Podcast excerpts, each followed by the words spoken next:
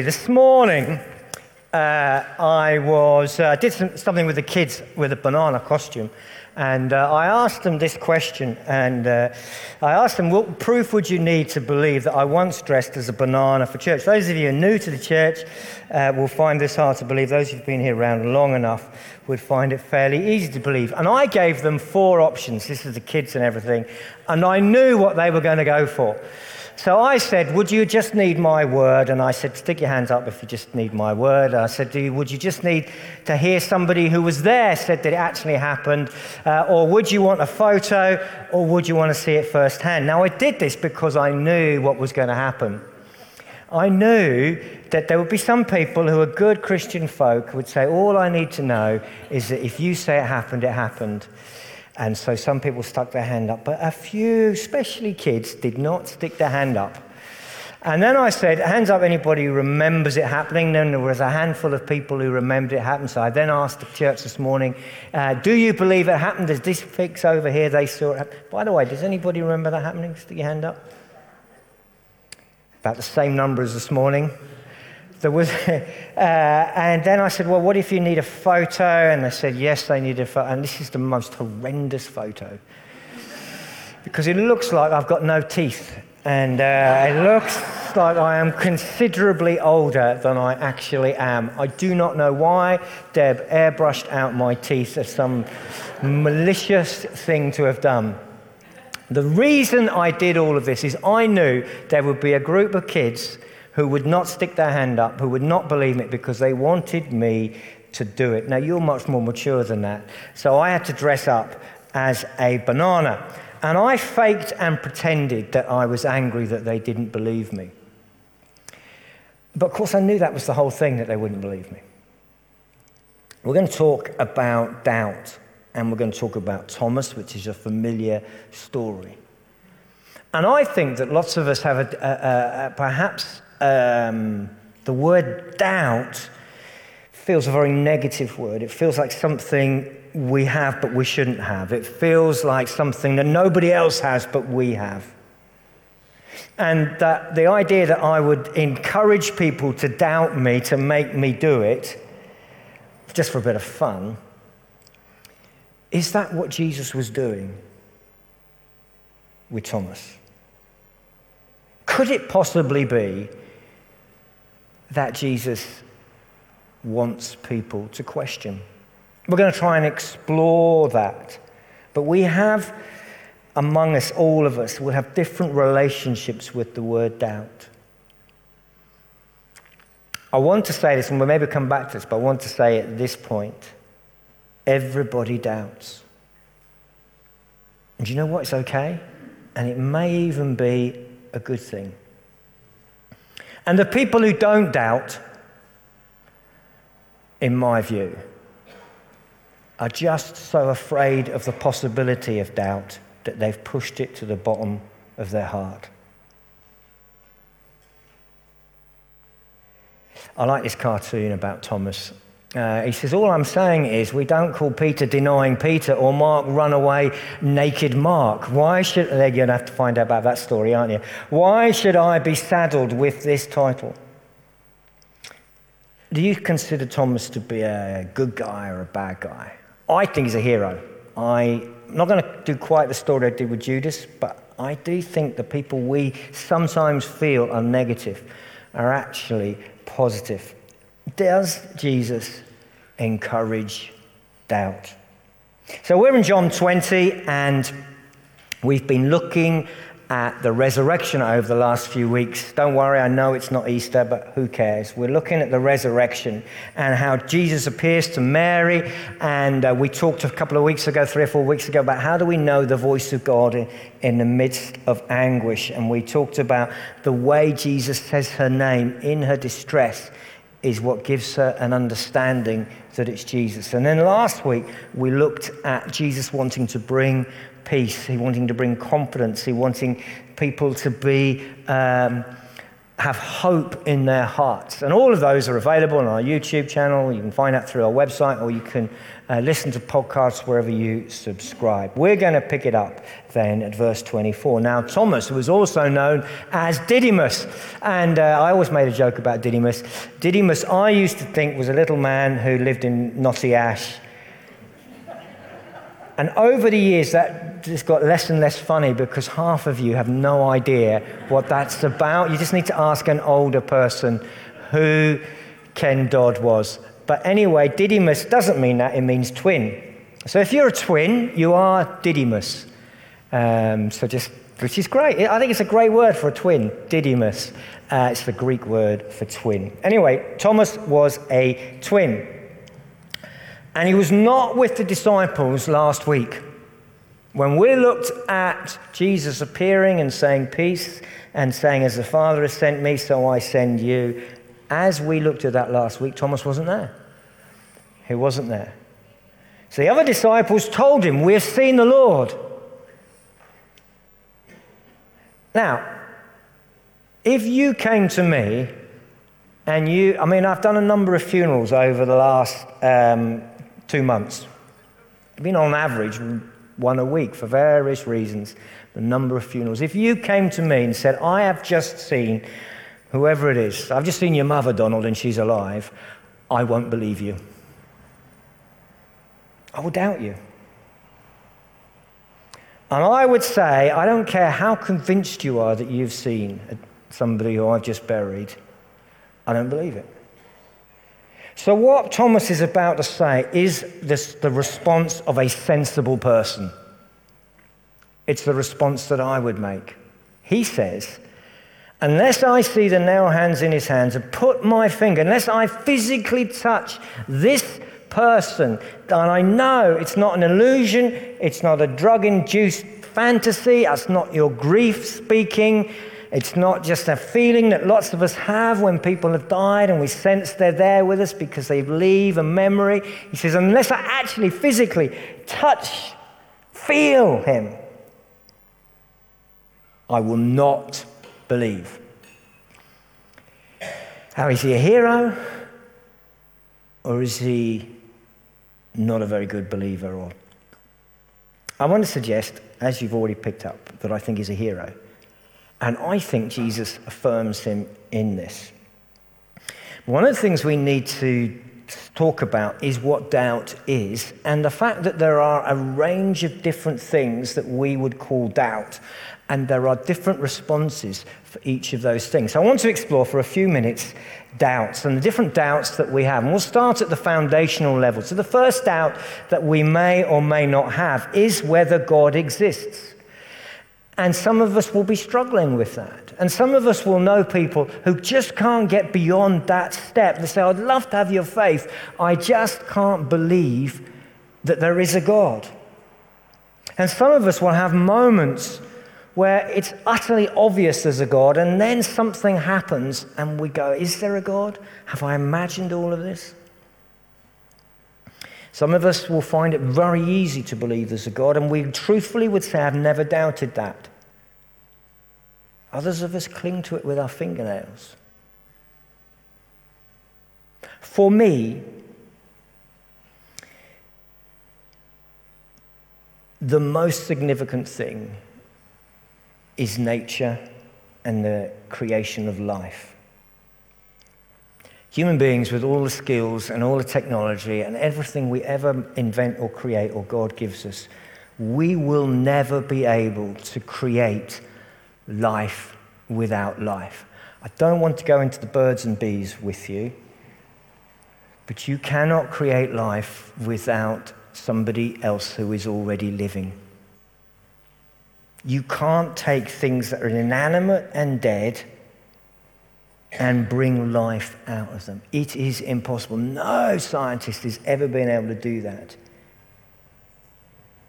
Life has to create life, which creates that great problem. And where on earth did we come from? Because I know that I'm alive. I'm not sure about some of you, but I know I'm alive. There is something that created me. Now, you can either say once upon a time there was some kind of force that happened to appear and explode, and that that force generated remarkably once in, a, in, in the whole of history of time life. And it happened to be so clever and so beautifully designed that as I look out in the trees and you see nature and you see the beauty and you see the wonder, and if you ever you know, some of you do alpha, you know my thing about the woodpecker and the amazing things about that, all of that stuff. I find it much easier to believe that we're designed and there's a creator.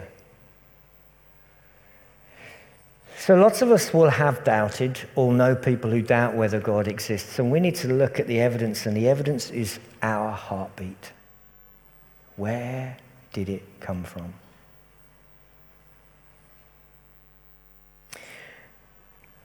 But it's good to ask the question because that's, way we, that's the way we learn.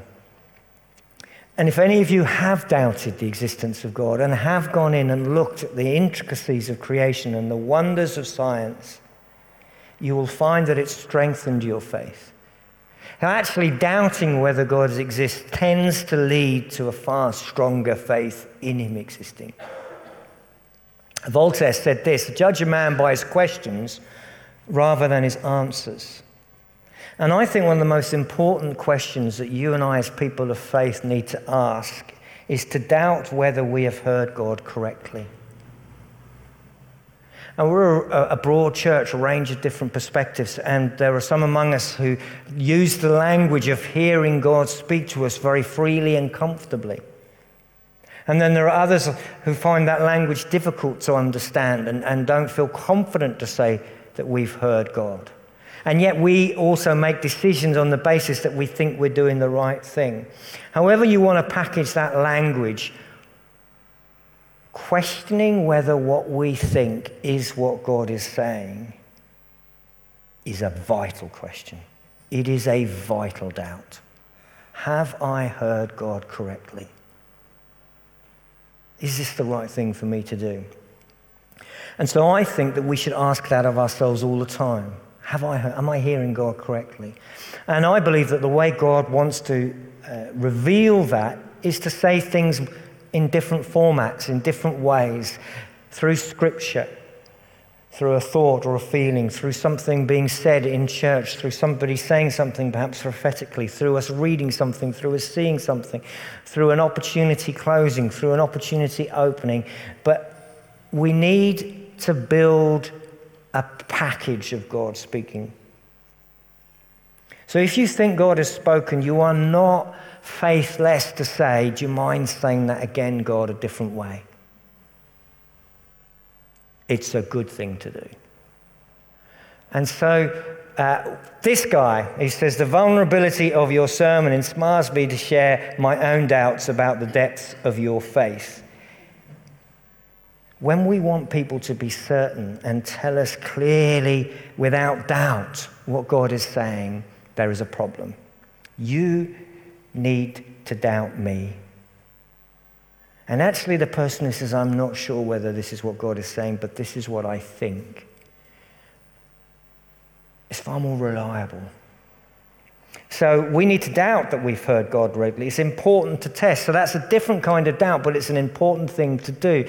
And then leading on to that is the question well, are other people right? The people who teach us, the politicians who lead us with certainty, the sermons we hear, the things we read on the internet, are they right? Charlie Brown says, I am here to give you reassurance that everything is all right. And Snoopy says, I was afraid of that. Do you know, we have learnt over the last five years in our particular country that leaders and people who are certain of things are usually wrong. And that's been the way of humanity. Bertrand Russell said, probably around 100 years ago, it is one of the unfortunate things of our time that those who are stupid are confident because they can't imagine that there's any alternative. But those who have imagination or understanding full of doubt and indecision, can I encourage you not to trust the certain? Can I encourage you to question? Can I encourage you to check out me, any preacher, any leader? The only thing I'm sure is that you can't trust people who are sure of everything. And so, when we're talking about doubt, there is, I think, a biblical injunctive to doubt. Doubt that other people are right. Doubt that what is said on social media is right. Doubt that that influencer is right. Doubt it, question it, and check. Another doubt might be as to whether scripture is, scripture is reliable, whether we can trust what the Bible says. You may have heard me say before, when I trained uh, theologically, I went to Bible college um, too long ago, quite a long time ago. One of the things that was done quite deliberately by the course that I was on uh, was to deconstruct all our certainties and our presuppositions and our naive faith. So the first year was spent uh, trying to convince us that the Bible was inaccurate and full of errors. And that was a difficult but really helpful process. And I came to a conclusion that I was utterly convinced that there was a God because of creation. I came to the conclusion that I was utterly convinced that Jesus was that God because the evidence that Jesus existed is beyond doubt in my mind. It's hugely more reliable than any other figure in history uh, up until the last hundred years. That there was a man called Jesus, that he did die, and that his followers believe he rose again.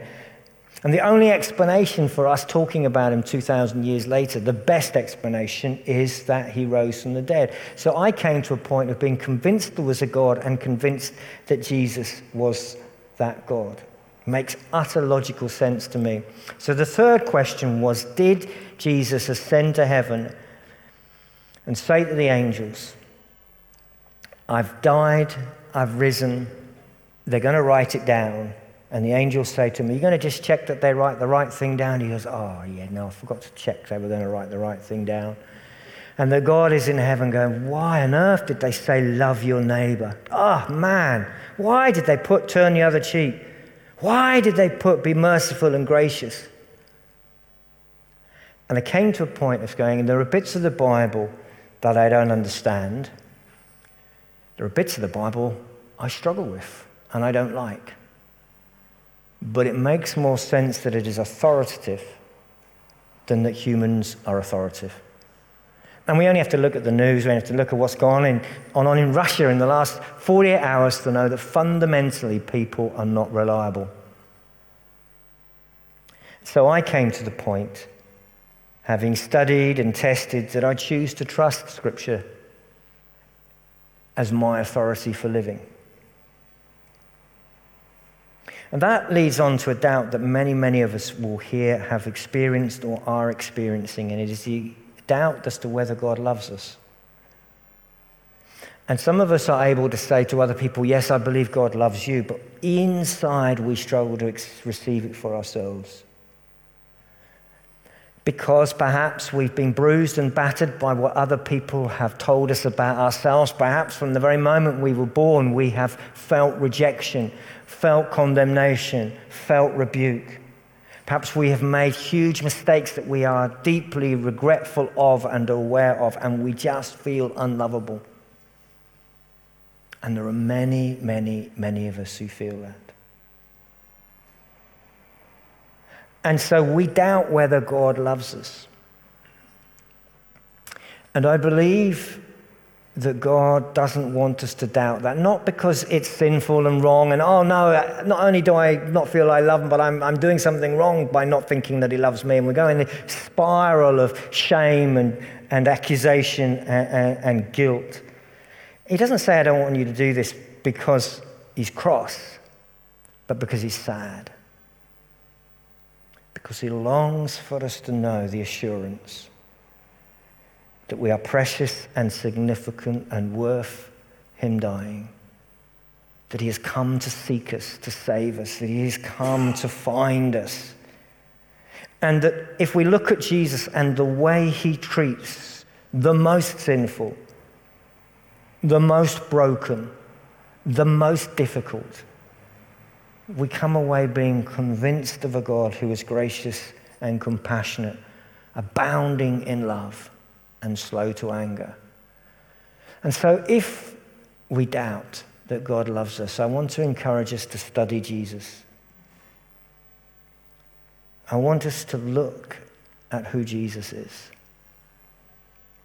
Another uh, Charlie Brown cartoon.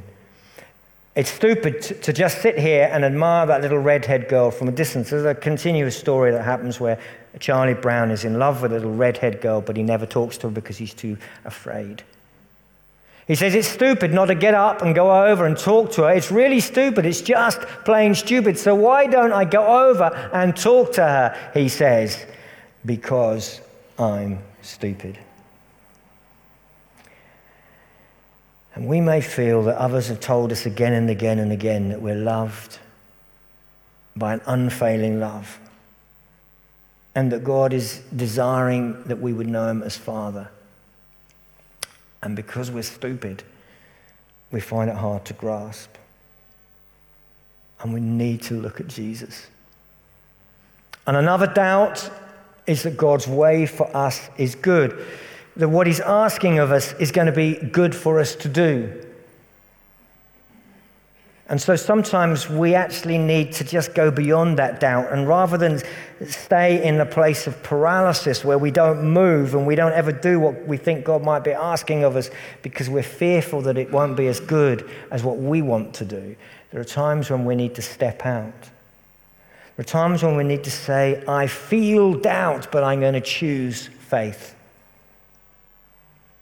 I feel uncertain but I've decided to trust Scripture and I've decided to trust that God is Jesus, and so I'm going to step out.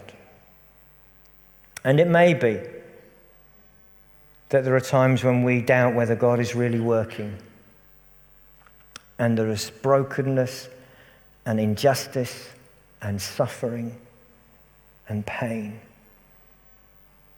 And sometimes we choose faith and we choose waiting. We wait for what we can't see, and we hope for what we can't prove. But because we've decided to trust Scripture, we wait. So there are different kinds of doubts, and they need different kinds of responses. Some of them are good doubts doubt whether you've heard God, doubt whether somebody else has heard God. Some of them are doubts that we need to work through. Work through your relationship with Scripture, work through your belief that God exists. And then there are some doubts that we need to fight through. Trust that you are loved, trust that His way is good, trust that He is at work. And we're going to discover that Jesus doesn't abandon Thomas, but gives him the proof he needs. A week later, his disciples were in the house again, and Thomas was with them. A week later. It is a whole week. It's a long time. A week ago was a long time ago. Half of most of you can't remember what happened last Sunday night. I dressed as a banana, and most of you have forgotten. No, I didn't. But you think, why doesn't Jesus, the moment Thomas says, I don't believe, why doesn't Jesus turn up that minute? We know that he's heard. We know that he can go through walls, it would appear, because he comes, and we'll see in a moment, through some locked doors. He could have just come at that moment. Why does he wait? A whole week. A whole week with Thomas feeling different, excluded, doubting himself. Am there something wrong with me? Why are these people thinking that and I don't feel it? I'm not getting it. I'm not part of it. That many of us have experienced is a very painful position where we feel we're the odd one out. Here's Thomas stewing in it. Why on earth does God let him do that? It may be because waiting builds the significance of what is to happen. That which we wait for is all the more precious. The word wait is in the Bible a lot. Don't want to worry you, it's there. There's a lot of waiting. We wait for God. We wait for things to happen. And that builds a character, builds a godliness in us, it builds a Christ like in us because it builds patience. And we all know about those people who want who get everything they want the minute they want it, and how damaging that is to a child who grows up, who then becomes incapable of dealing with things not going the way they want. And we've used the word a lot in our culture in the last few months called entitlement. Entitlement is when people are used to getting their own way and therefore they can't cope when they don't. And waiting breeds humility, not entitlement.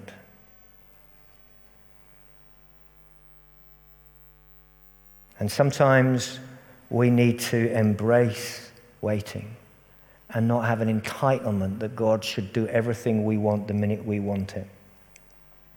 So a week later, the doors are still locked. They're still fearful. I found that interesting. Do you remember last week we talked about they were afraid, so they locked the doors? And here they are, still faithful. They've been told, they've seen, 11 of them have seen Jesus. Well, 10 of them, Judas is gone, and then there were nine. No, 10. 10 of them have seen Jesus. And they're still afraid.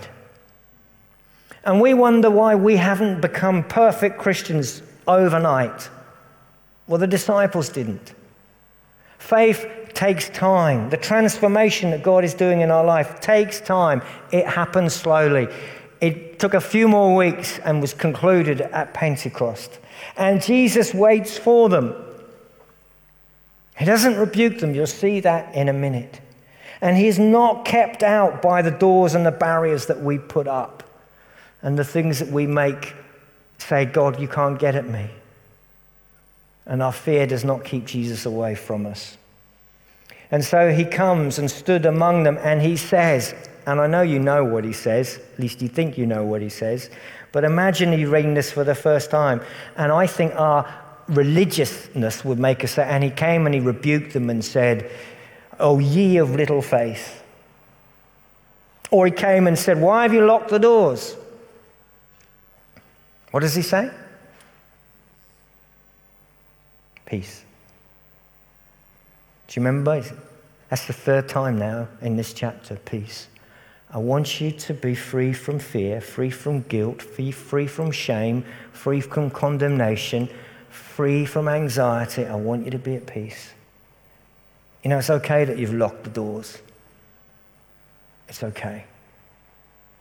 And Jesus doesn't abandon Thomas, but he gives him the proof that he needs. Notice, you know, we focus perhaps on the stop doubting and believe. And all of you will have sent a text or an email and somebody's misread it with a different voice to the voice you wrote it. And you meant it to be gentle and they've taken it to be sarcastic. You meant it to be funny and they've taken it to be passive aggressive, whatever passive aggressive means.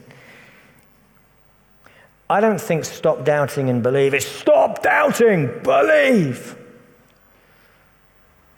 I think it's end the doubt. Believe. Why do I think that? Because he does it after he said, put your finger there. He doesn't say to Thomas, stop doubting and believe. How dare you? He says, this is what you needed. This is what you asked for. Do you know what? It's okay. Here, come. Feel me, pinch me. I am alive. The request to believe comes after the evidence is given. It is not a rebuke, but it is encouragement. You see, God encourages us to test that, he is, that, that it's God that's doing that, that it's not somebody faking it. He encourages us to check, is this really God? He encourages us when we hear something going on to say, is this God? He encourages us to test that we have heard God correctly. It is a good thing to test, to weigh, to ask God to say it again through a different person or a different thing or a different scripture.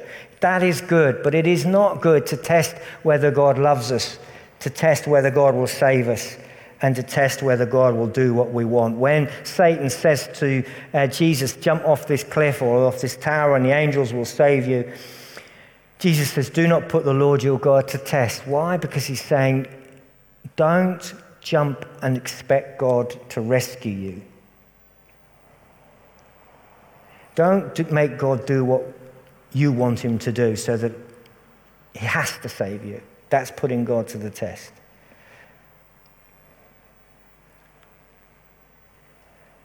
And Thomas says to him, My Lord and my God. There is a response of faith. He says, My. He's saying, There's something that's moved now, and I'm choosing this. I'm choosing you, Jesus. You are mine. You are in my life. I am choosing you as the one I love. He says, My Lord, meaning I'm choosing you to be the one I will be devoted to. You will be the one I will serve. And he's choosing him as his God. He is saying, This, you are God. You are the one who made me, and you're the one who loves me. God doesn't take somebody else to die on the cross for us. He doesn't fashion and create some sort of hybrid human being to be his sacrifice. God takes our place. The Lord, Yahweh, I am, is on the cross. The one who loves us is the one who judges us. You see, that radically changes our perception of whether God loves us. That this person, Jesus, is divine means we're loved. And very often, those who struggle with the concept of God loving them have separated the Father and the Son, and we bring them back together. And Jesus told him, Because you've seen me, you have been blessed. Blessed are those who have not seen me and yet have believed. That's you and I. It's Jesus speaking to us. We're blessed. It's harder for us because we haven't been able to pinch the flesh of Jesus. But when we know that we are loved, and when we know the way God wants us to live, which is to pray and to love, then we are blessed. And John concludes this chapter by saying Jesus performed many other signs in the presence of the disciples which are not recorded in this book. But these are written that you may believe that Jesus is the Messiah, the Savior, the rescuer, the one who has come to set his people free, the one who loves us. It's written that we may know that. The story of Jesus that we may believe, that we may understand who God is. That we may believe that Jesus is God, that these stories are about God's interaction with us. And the one who dies is the one who made us, and the one who loves us is the one who judges us. And this is the true life giver. We're going to spend a few moments now uh, offering communion and uh, Joel and the band are going to come and join me. And I want to put some questions on the screen, and I want to encourage us to spend a few moments with God to remind ourselves that we are loved. And we've got doubts about this and doubts about that, and that's maybe okay. But we're going to choose to believe that we're loved. In a few moments, we're going to play a piece of music from a song, and then in, after a verse, verse or so, we're going to start and, and sing. We're going to stand as we play that music. When we're standing, if you would like to go and pick up the communion little bread, I've got a big one, but you can go over a little one over there, a little bit, a little tray of bread, a little tray of non-alcoholic juice, uh, and, and quietly as you're standing around the table, eat and drink. I want to encourage you to do that. I want to encourage you to receive the love of Jesus. Whatever your questions, whatever your doubts, I want to tell you Jesus has died for you. God has died for you. So I want to invite you to receive that. If that's meaningful, helpful for you. If that's not quite where you are at, as, uh, then, then don't worry, don't need to go over there. But as you go over there, just sort of slightly behind the table will be uh, two or three uh, folks from our church who are offering to pray with anyone who would like that. It's not a requirement, it's not a necessity, it's just an invitation. If there is a particular prayer that you would like prayed with you, it may be to do with doubt. It may be that you don't want to say what it's about, you just want to say, Will you pray for me? It may be actually something you've brought tonight that's of anxiety to you and you just want someone to pray with you. So there's going to be some folks over there. If you need to wait and queue for them, that's fine. If you just want to be quiet and take your own bread and wine, it's uh, and bread in a cup, please just do that. It's just the offer of prayer for those that want it. And you may want to reflect on these questions. What are the doubts that you need to have? What are the questions you need to ask of yourself about what you believe and what you've heard? And what are the doubts that you need to choose to set aside and say, No, I'm going to believe this? Whatever I feel, I'm going to commit to it.